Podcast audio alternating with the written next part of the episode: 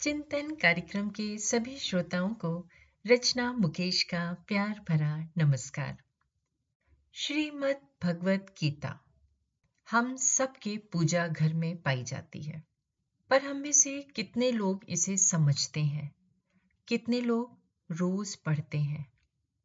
गीता एक ऐसा ग्रंथ है जो हम लोगों को रोज पढ़ना चाहिए।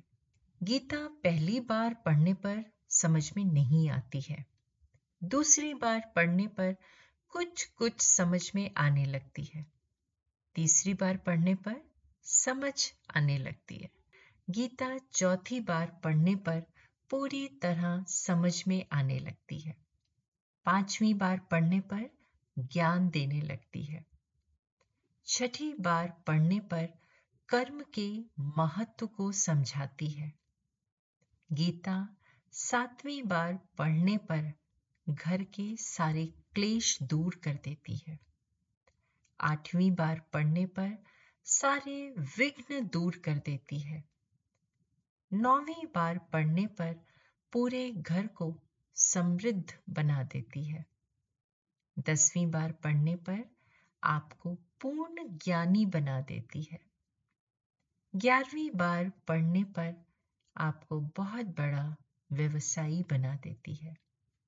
बारहवीं बार पढ़ने पर आपको कृष्ण के समान चतुर बना देती है। गीता तेरहवीं बार पढ़ने पर आपको एक कुशल वक्ता बना देती है। गीता चौदहवीं बार पढ़ने पर आपको ब्राह्मण, शूद्र, वैश्य और छत्री से ऊपर उठा देती है। पंद्रहवीं बार पढ़ने पर आपको कृष्ण बना देती है। सोलहवीं बार पढ़ने पर संसार रूपी महाभारत में युद्ध करना सिखा देती है। सत्रहवीं बार पढ़ने पर मोक्ष की ओर प्रवृत्त कर देती है और गीता अठारहवीं बार पढ़ने पर जन्म मरण के बंधन से मुक्त कर देती है।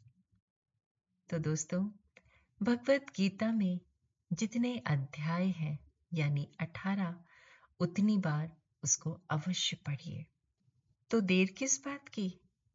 अभी से शुरू करिए पढ़ना। आप सबका दिन शुभ व मंगलमय हो।